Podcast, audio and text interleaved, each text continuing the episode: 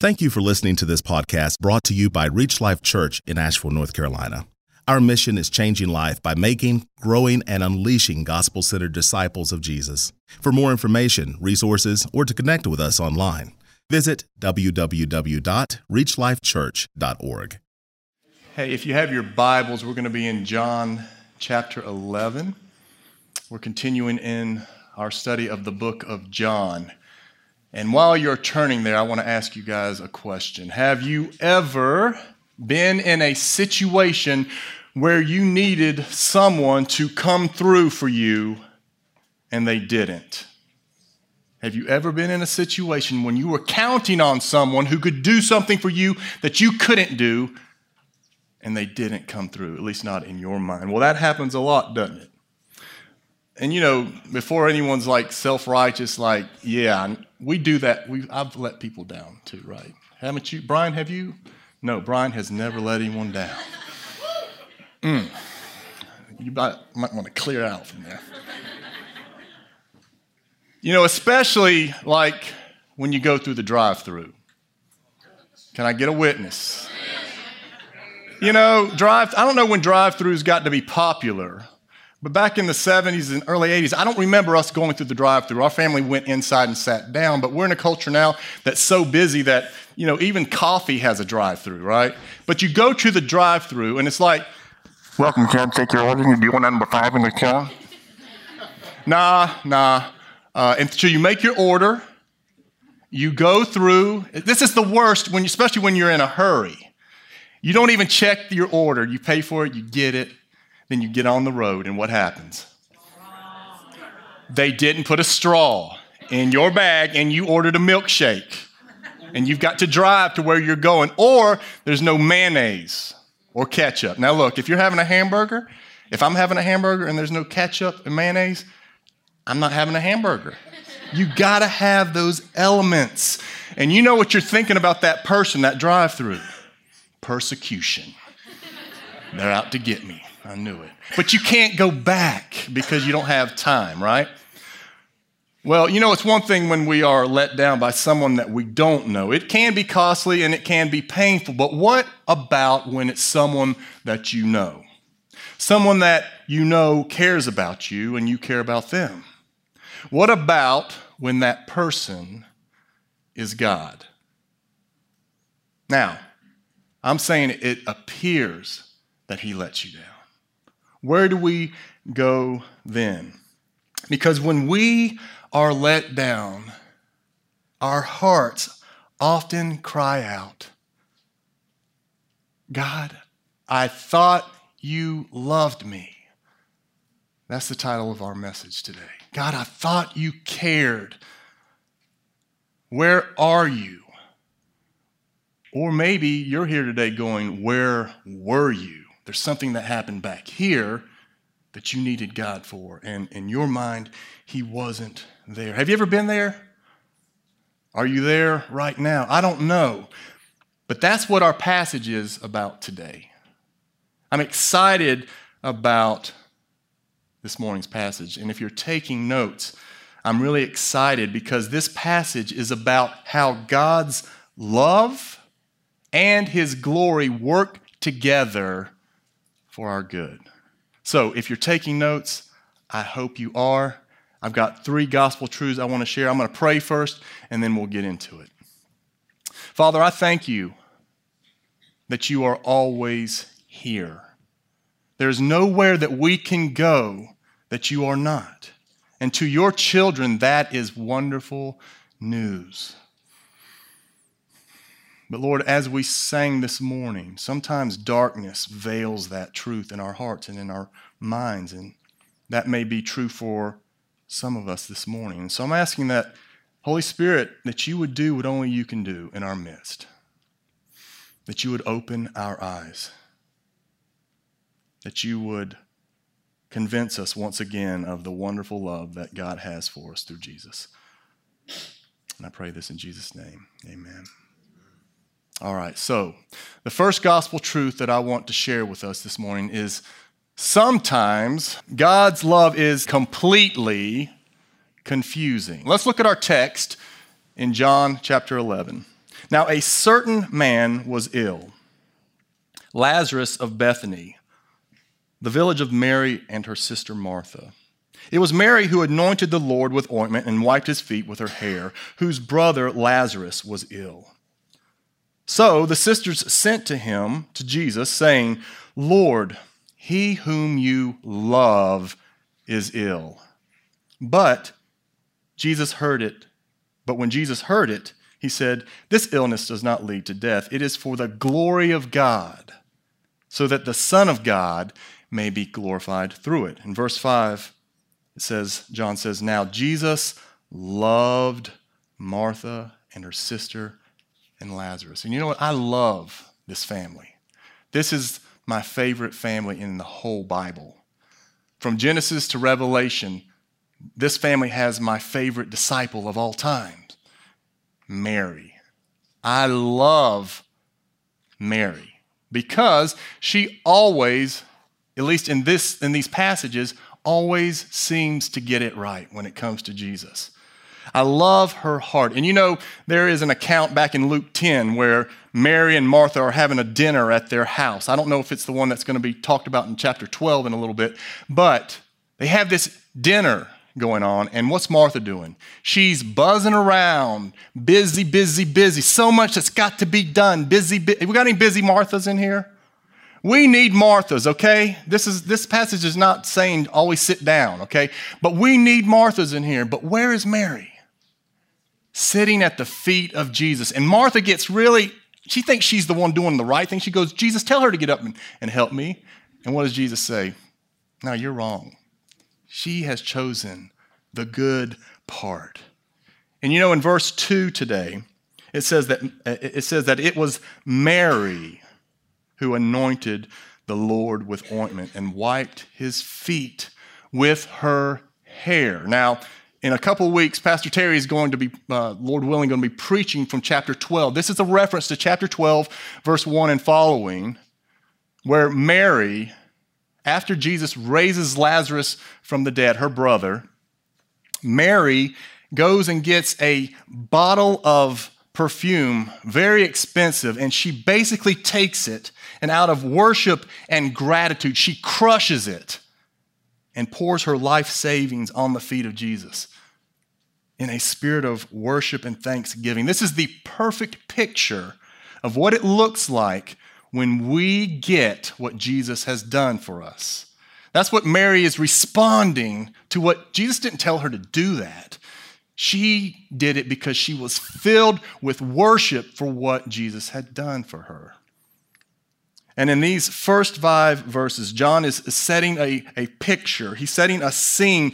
He's wanting to make it clear that we understand that Jesus loves Martha, Mary, and Lazarus. It's important that we understand this if we're going to understand the entire, the entire passage this morning. But it's very clear that Jesus loves them and they love him. We know this because uh, in verse 3, Jesus, um, Mary says, Lord, he whom you love. He whom you love. She doesn't say Lazarus, whom you love. She thinks he's going to know who I'm talking about. They must have been really close and tight. And if that's not clear enough that Jesus loved Martha and her sister and Lazarus, look at verse 5. Now, Jesus loved Martha and her sister and Lazarus. Very clear. We've got to get this. We've got to understand that Jesus loves them if we are going to get the rest of this passage. So let's look at verse 6 now. It says, So, when Jesus heard that Lazarus was ill, he, all right, let's stop right there when he heard that Lazarus was ill, he, my kids always say I do this, stop, you know, when I'm preaching. They always mock me at home. So here we go. Stop. What if, in your thinking, what should follow this he up here? So when he heard that Lazarus was ill, he, in my mind, it should be that he dropped everything he had packed his bags, if he had any, and gone back to Judea. Or he could have, better yet, he could have just spoken like he did in chapter 4 when the official's son was dying. He just speaks and heals him.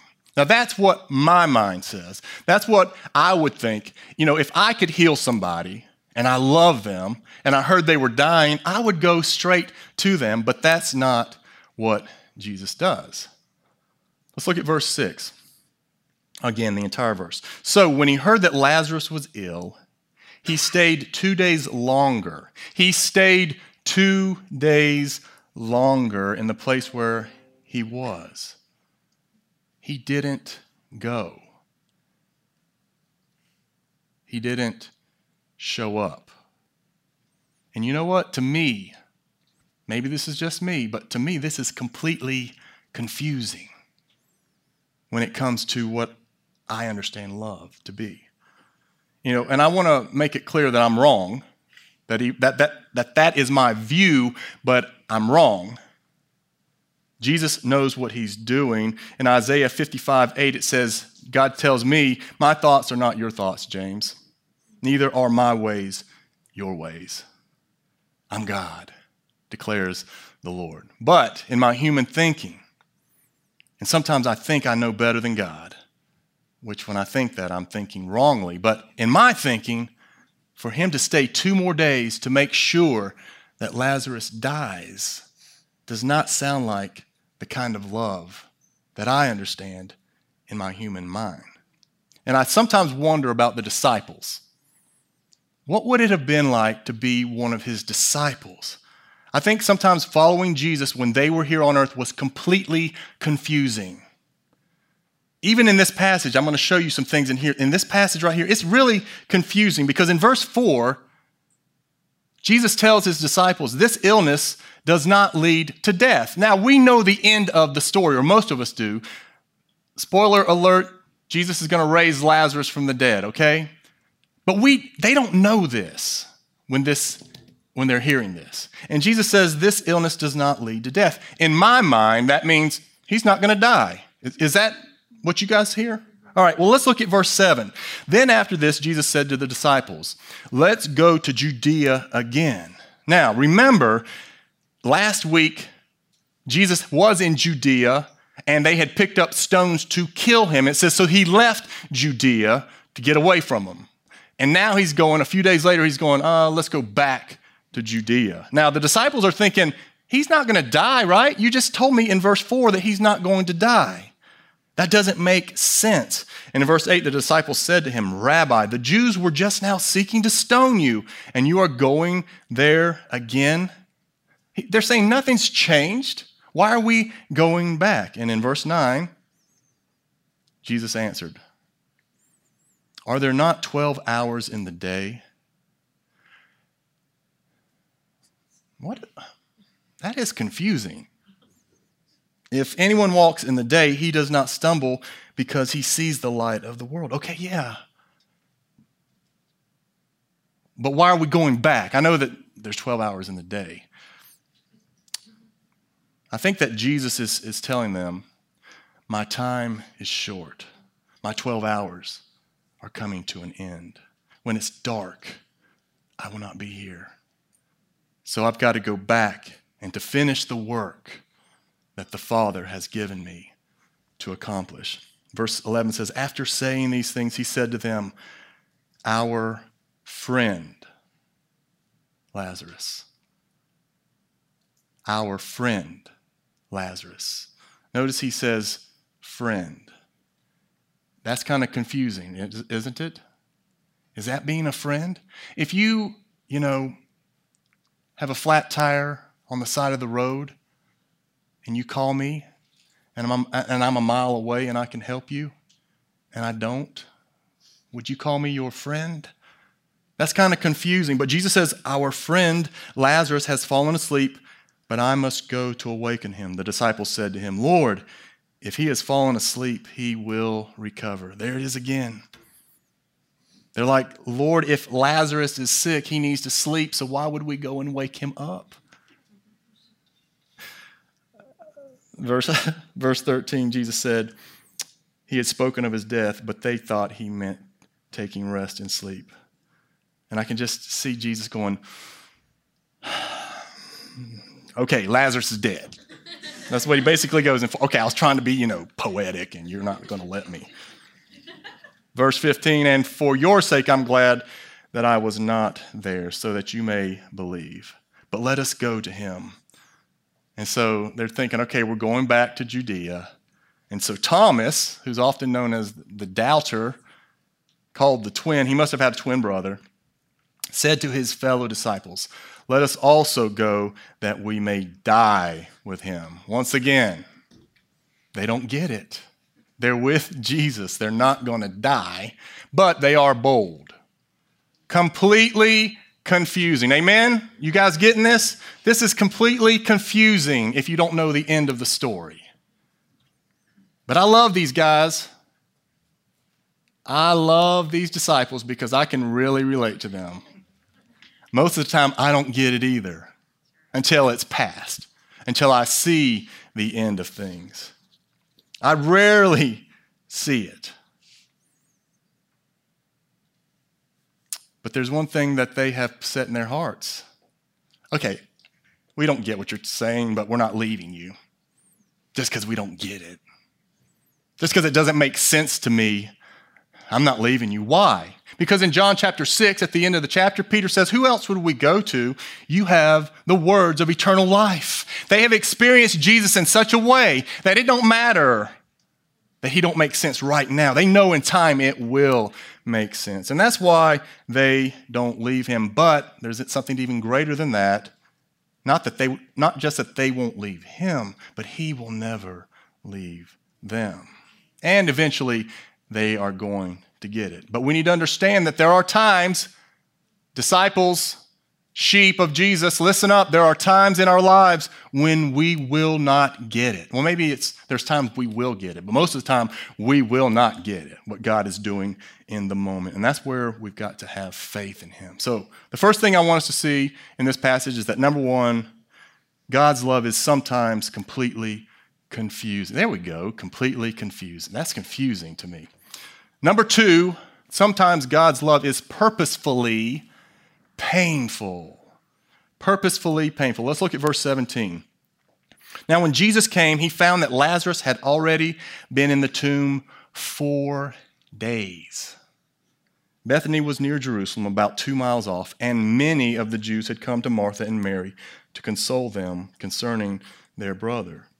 So, a lot of people have heard about the death of Lazarus. This is a public event.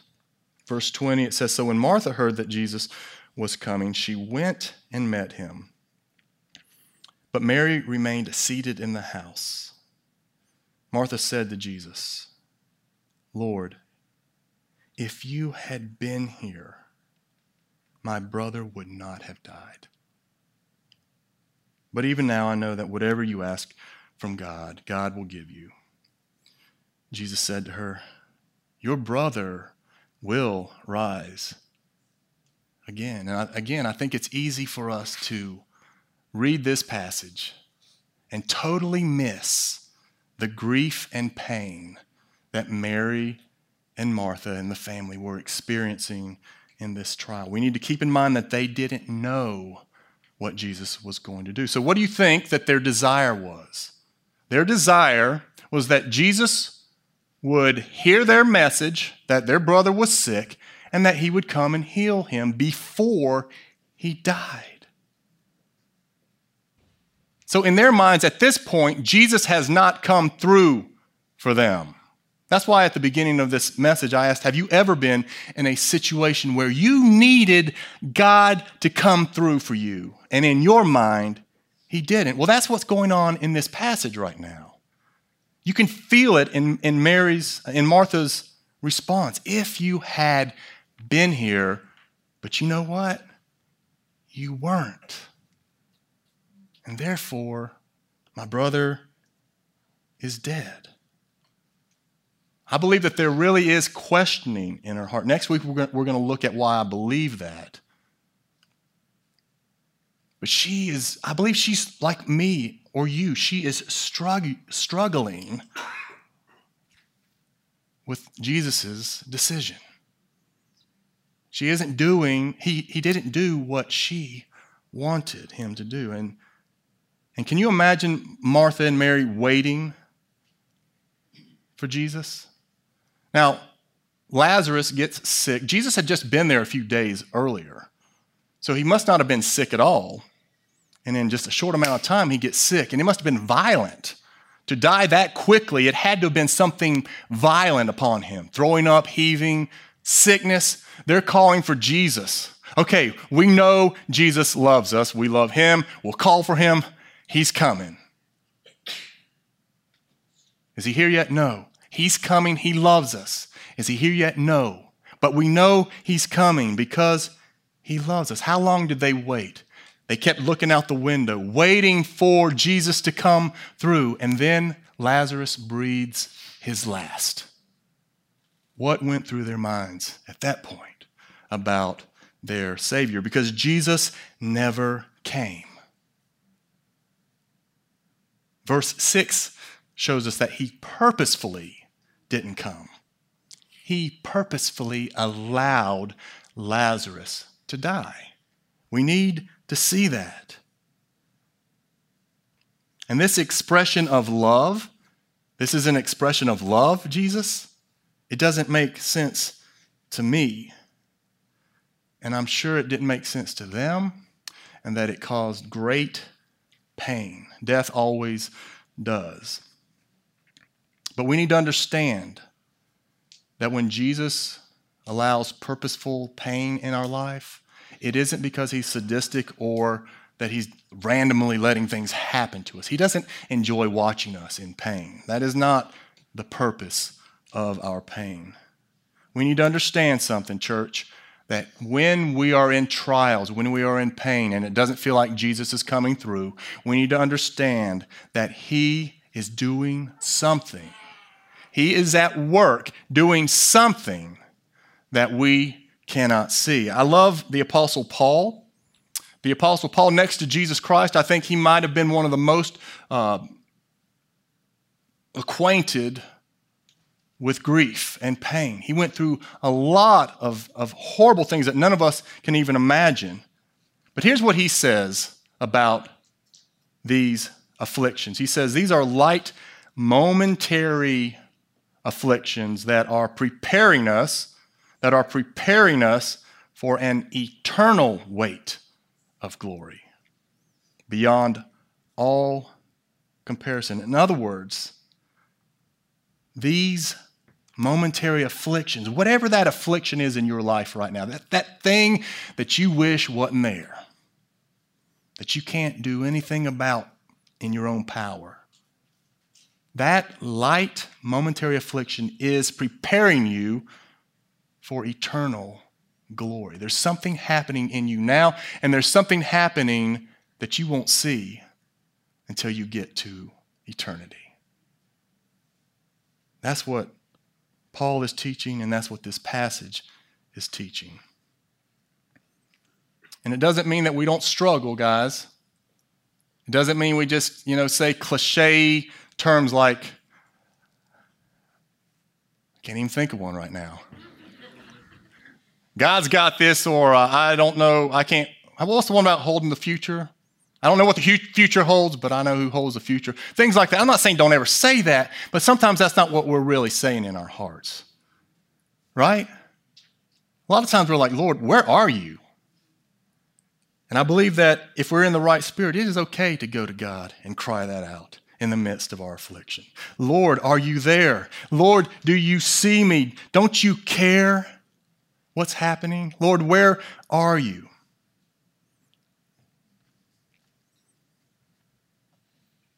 And you know, this is my temptation. I want you guys to know that this is my temptation. It's, it's one that I have to walk through at times in my life. And I know in my head, I know in my head that Jesus loves me. We talk about this every week. We know he loves us because of the cross. There's no question. But there's times that this, it's just up here, it's not down here. It's truth, but it's not truth that's alive in my heart. And I have to continually be renewed in that truth. Many times, his love for me is completely confusing and purposefully painful. There's times that, you know, Lord, I want, I want this right here. I want you to do this. But you've given me this. I didn't want this. I didn't expect this, and I definitely didn't ask for this. I wanted that, but you gave me this. And to be honest, Lord, I don't like this. I've been crying out to you, Lord, but you're not, in my mind, you're not coming to me. My brother is dying. I thought you loved me. Have you ever been there? Are you there right now? Well, if you're there right now, and you will be there if you're not there now, you will be at some point if you continue to live. But I've learned in my life, I've discovered in my life, when I begin to question God's love for me, it's usually because I have a different definition of love than what God has. My definition of love has three H's in it. God, if you love me, you will keep me healthy, you will make me happy, and you'll let me live high off the hog. That's my love language. You speak to me like that, I'll know you love me. Because I know that you can do anything. Lord, my love language is let me live in paradise now. But we must see that man's de- definition and God's definition are not the same. Man says, Love is giving me everything I want now. And unfortunately, many of us parent that way, giving our children everything they want. We're trying to give our, our children everything they want. Have you guys ever heard of the comedian Steve Harvey? Mm. Well, he said something just recently that I thought was, was very um, spot on. He said, When did we start negotiating with kids? I was like, Amen. He said, When did we start negotiating with kids? Honey, are you ready to go to bed to a three year old? Are you ready to go to bed? No, you're not. Why not? Why aren't you? Re-? He's, he's like, What? When I was growing up, you didn't ask dad why. Amen, JC?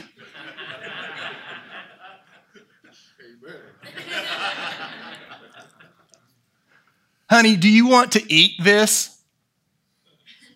Really? Honey, are you ready to go home? Really? Who's the parent, right? Why did God give children parents? Because our children do not know what's best for them. Do you understand that? He put us parent. I know this, this passage is not about parenting, and I've gotten off on a rabbit trail, but I'm going to finish it. He put us parents in our children's lives to teach them what they need. And God is a good, good father, and He knows that we don't know what we need. And you know what? I think sometimes He says, you know what? I didn't ask. Because I know if I asked, you'd say you want to stay up till three in the morning. You need to go to bed because I'm the parent. Now, He does that in love. He understands what love is. And I love John Piper's definition of love. He says, Love is giving someone what they need the most. Love is giving someone what they need the most. And often we don't know what we need. It's kind of like Garth Brooks. Sometimes I thank God. What? For unanswered prayers. Because God knows what his children need best. And He wants what's best for His children. God's love, number one, is completely confusing at times. Number two is purposefully painful. And number three, God's love is God glorifying. Now, this is the key to this whole passage right now. Verse 4 has the key to this passage. I'm going to read that again. But when Jesus heard it, when he heard what? When he heard that Lazarus was ill, he said, This illness does not lead to death. And here's the key why did God allow Lazarus to die? Here's the answer it is for the glory of God, so that the Son may be glorified through it. That is the key. Listen, that is the key to understanding God's love. Notice he says this illness is for whose glory? My glory? Their glory? No, it is for the glory of God, so that Jesus may be glorified. That, listen, that is love. That God be glorified in our lives. Because what we need, listen, what we need more than anything, listen, basketball players, what we need more than getting buckets. listen, single people, what you need more than a beau. Ooh, that ain't even in my notes, y'all. I'm gonna start. Okay. Who else is out here? More than anything, write this down. You don't have to, but more than anything, we need to see and experience God's glory, not our own. That's the problem, isn't it? We try to make a name for ourselves. You wonder why we wonder why our lives are miserable, miserable at times. It's when I try to make a name for myself. I wasn't made to be to seek my own glory. I was made to seek his. That is why God wants us to know his glory, no matter what the cost. And the truth is, this is why, this is why many people, most people, will not come to Jesus, truly come to Jesus. That's why the Jews want to kill him, because Jesus is saying, It's my glory, not yours. They don't like that. This is why most people today do not want to come to Jesus, because they don't want him to be glorified above them. That's in all of our hearts. But if we are going to come to Jesus, listen, if you truly, this is the true gospel here, if you're truly going to come to Jesus, what you have to understand is that we are coming on His terms, not ours. We don't make the terms. He didn't ask us what, what we thought, He gave us what we needed. Okay, and He says that if you're going to come to me, you've got to take the life that I've given you. It's His life anyway. But He says, take your life and lay it at my feet and say, My life is no longer mine. I give it to you, Lord. Do with me whatever you will, even if it wrecks my life. I'm not telling you what to do with my life. You're telling me what to do with my life, that you may be glorified. That is the heart cry of a redeemed heart. That is the heart cry of someone who has truly come to the end of themselves and seen they need a Savior. And it is not here in me, and it's no one out here. It's you, Lord. And I come to you and I lay my life at your feet. And that is the cry of a heart that has been touched by Jesus. No longer me be glorified, but that you might be glorified. And Lord Jesus, I'm not, de- I'm not denying that I wanted this. I'm not denying that. But you've given me this. Therefore, I will die to this. Listen, are you at a place where you've told Jesus that? And I don't mean just with your lips, but with your heart. Lord, I'm not telling you what to do in my life. I'm going to tell you the truth. Boy, I would love for you to do this. Why can we do this? How do I know we can do this? Because in the garden, when Jesus is praying, he doesn't want to go to the cross. I know that that sounds so heretical to some of us, but he says, Lord, I don't want to go to the cross if there's any other way.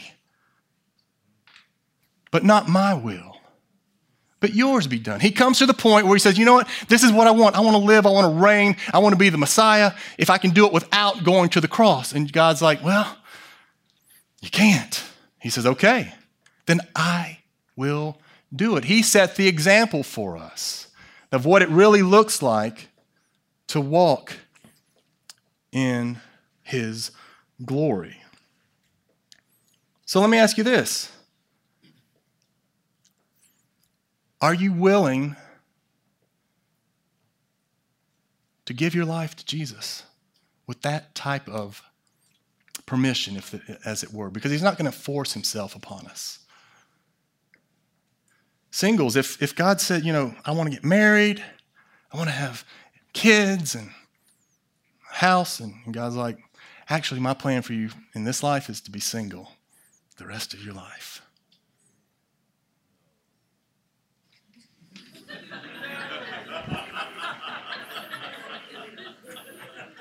Those married, or Lord, I want a healthy body. The older I get, that's what I'm saying. Sometimes the Lord's okay. No, this is what you have. The rest of my life, the rest of your life. Do I still believe you love me? That's the question. Do I still believe he loves me? And you know, Jesus could have healed Lazarus. And I'm sure that if he had, Martha and Mary would have praised God and they would have sent Jesus a thank you letter or, or texted him, Thank you for what you did. But he let him die. And guess what happens? They end up, instead of sending a letter, they have a party. They have a celebration. And listen, there is nobody sitting at that table. We'll find out in, in two weeks. There's nobody sitting at that table. Martha and Mary and Lazarus aren't going, Jesus, why did you do that? They're, that's not even in their mind. They're like, I'm so glad you did that. Glory to you. And they are rejoicing. They're doing what they were created to do, and that is to worship Jesus in what he has brought them through, what he has allowed to come upon them. That which did not make sense, that which was purposefully painful, has brought glory to God. And everybody at that table is rejoicing except for one person, and that is Judas because he did not believe. He didn't believe. And that's what Jesus says if you're going to see my glory, you got to believe. You got to believe in me. And we need to be reminded over and over and over and over and over that look, look around you. This is not the kingdom. Praise God, it's not. But we want to make it the kingdom, don't we? There's something in us that, that wants to make our kingdom now. And Jesus says this isn't it yet. And the truth is, it's a battle. It's a battle to the end. It's a battle for all of us. And if you're looking around going, well, you know, it's probably not a battle for that person or them. Steve Cassell, man, he's got it all together. Look at him. He's not even smiling. That, those types of things. We look at other people and think, man, they got it easy. No, no. Mm-mm. We all have to fight to walk by faith. And it's easy to praise God when the sun is shining, when my wallet is fat and my stomach is full. But it requires faith to praise God when everything's going wrong in my life. But you know what? That's what pleases God. When we trust Him, when everything around us is telling us something else. And I believe that some of us this morning are waiting for the Lord right now. You're waiting for Him to come through in something. And you feel like, maybe you feel like God has forgotten you or that He's let you down. You thought He was going to do this, but He's not doing it. Uh, you may feel like you're in a prison any of you ever been like that? I, I, I have been. I'm, I'm like that on a regular basis, to be honest with you. Sometimes it feels like I'm walking through quicksand, like I can barely even move. And in those moments, we're tempted to ask or say to God, I thought you cared. I thought you loved me. God, where are you? My brother is dying. My brother is dying. I need you to come through. And we need to hear Jesus say, Your brother will rise again. We need to hear him say that. And I hope you're hearing him say that this morning because, unlike Martha and Mary, we already know the end of the story. See, they don't even know about the cross yet, they don't know about the resurrection. But we have a confidence those of us who have come to Jesus, we have a confidence that Jesus loves us because he died for us. And so we never need to say, I thought you loved me. Never. Now, we need to be reminded that he loves us and have the Holy Spirit refresh that in us. But when you begin to question, does God love me? we always go to the cross. And because his death proved that he is not dead, that he is alive, we can actually go to a living Savior. And so, in our trials and in our distress, we don't need to send a messenger to Jesus. We can go straight to Him. We don't have to hope that our message is getting to Him. We can go straight to Him. And if you are crying out to Jesus, and if you're not, I encourage you to. But if you're crying out to Jesus, I want you to be confident that He has gotten the message, He knows about your situation, He is at work. Listen, He is at work in your situation, even though you don't feel like it. He is faithful and He's not forgotten you. You've got to believe the truth. And I want to encourage you don't throw away your faith because in time you will glorify God and praise Him in what He has done. You will not be disappointed. Listen, you will not be disappointed. Guaranteed. He never disappoints His children in the end. Be encouraged that He will come, you will rejoice. But while you're waiting, while you are waiting for Jesus, learn to praise him. Learn to praise him before he comes. Just like the song we sang this morning. You give and take away, you give and take away. My heart will choose to say, Blessed be the name. Jesus is faithful. Don't throw away your faith. He will come. You will rejoice. Amen. Let's pray.